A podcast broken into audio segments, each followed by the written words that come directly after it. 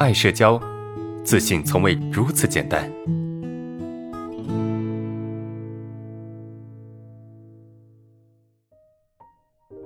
我们看下一个问题啊，为什么总是想别人的事情啊？比如他跟他朋友怎么认识的啊？他换手机了，他和他什么关系啊？他们是同事吗？他多大了？他怎么乱七八糟的想法？那其实猜测是猜测不出来的啊。如果想要知道别人的事情或者经历，直接去问他啊。为什么我要绞尽脑汁去猜测？你为什么要想这些事情？一定是有原因的，对吧？嗯，我们做任何事情。肯定是有一些目的，那些目的呢？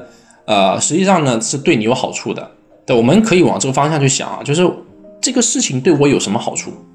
为什么我要做这件事情？对吧？那你要去猜测他他他他什么关系？他怎么样？他年纪多大了？有没有可能是为了去获得一些东西？比如说安全感，对吧？安全感，或者是嗯，你想去得到一些。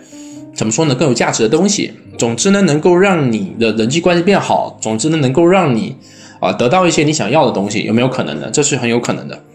那为什么你要矫正男生呢？这有可能是你的一种习惯，对吧？有可能这是你的一种习惯啊，是一种相处的方式，或者是这就是你的一个一个一个强迫性思维，这也是有可能的啊。所以这个问题啊，这个问题哈。跟 羊仔还是有点类似的啊，这样的一个问题，就我为什么要去想这些事情？其实，呃，很难回答。就这样的问题很难回答，因为这个问题它的方向哈，特别的，就不是我们这种常规的这种思考方向哈，有一点不是我们这种常规的这种思考方向。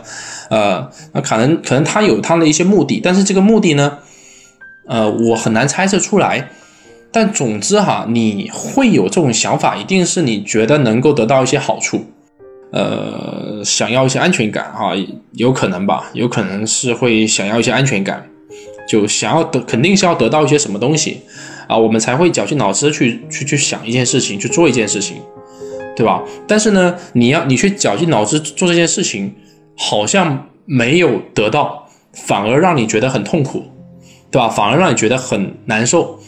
所以，呃，你你觉得很不舒服嘛？对我相信这个事情对你造成很大的困扰。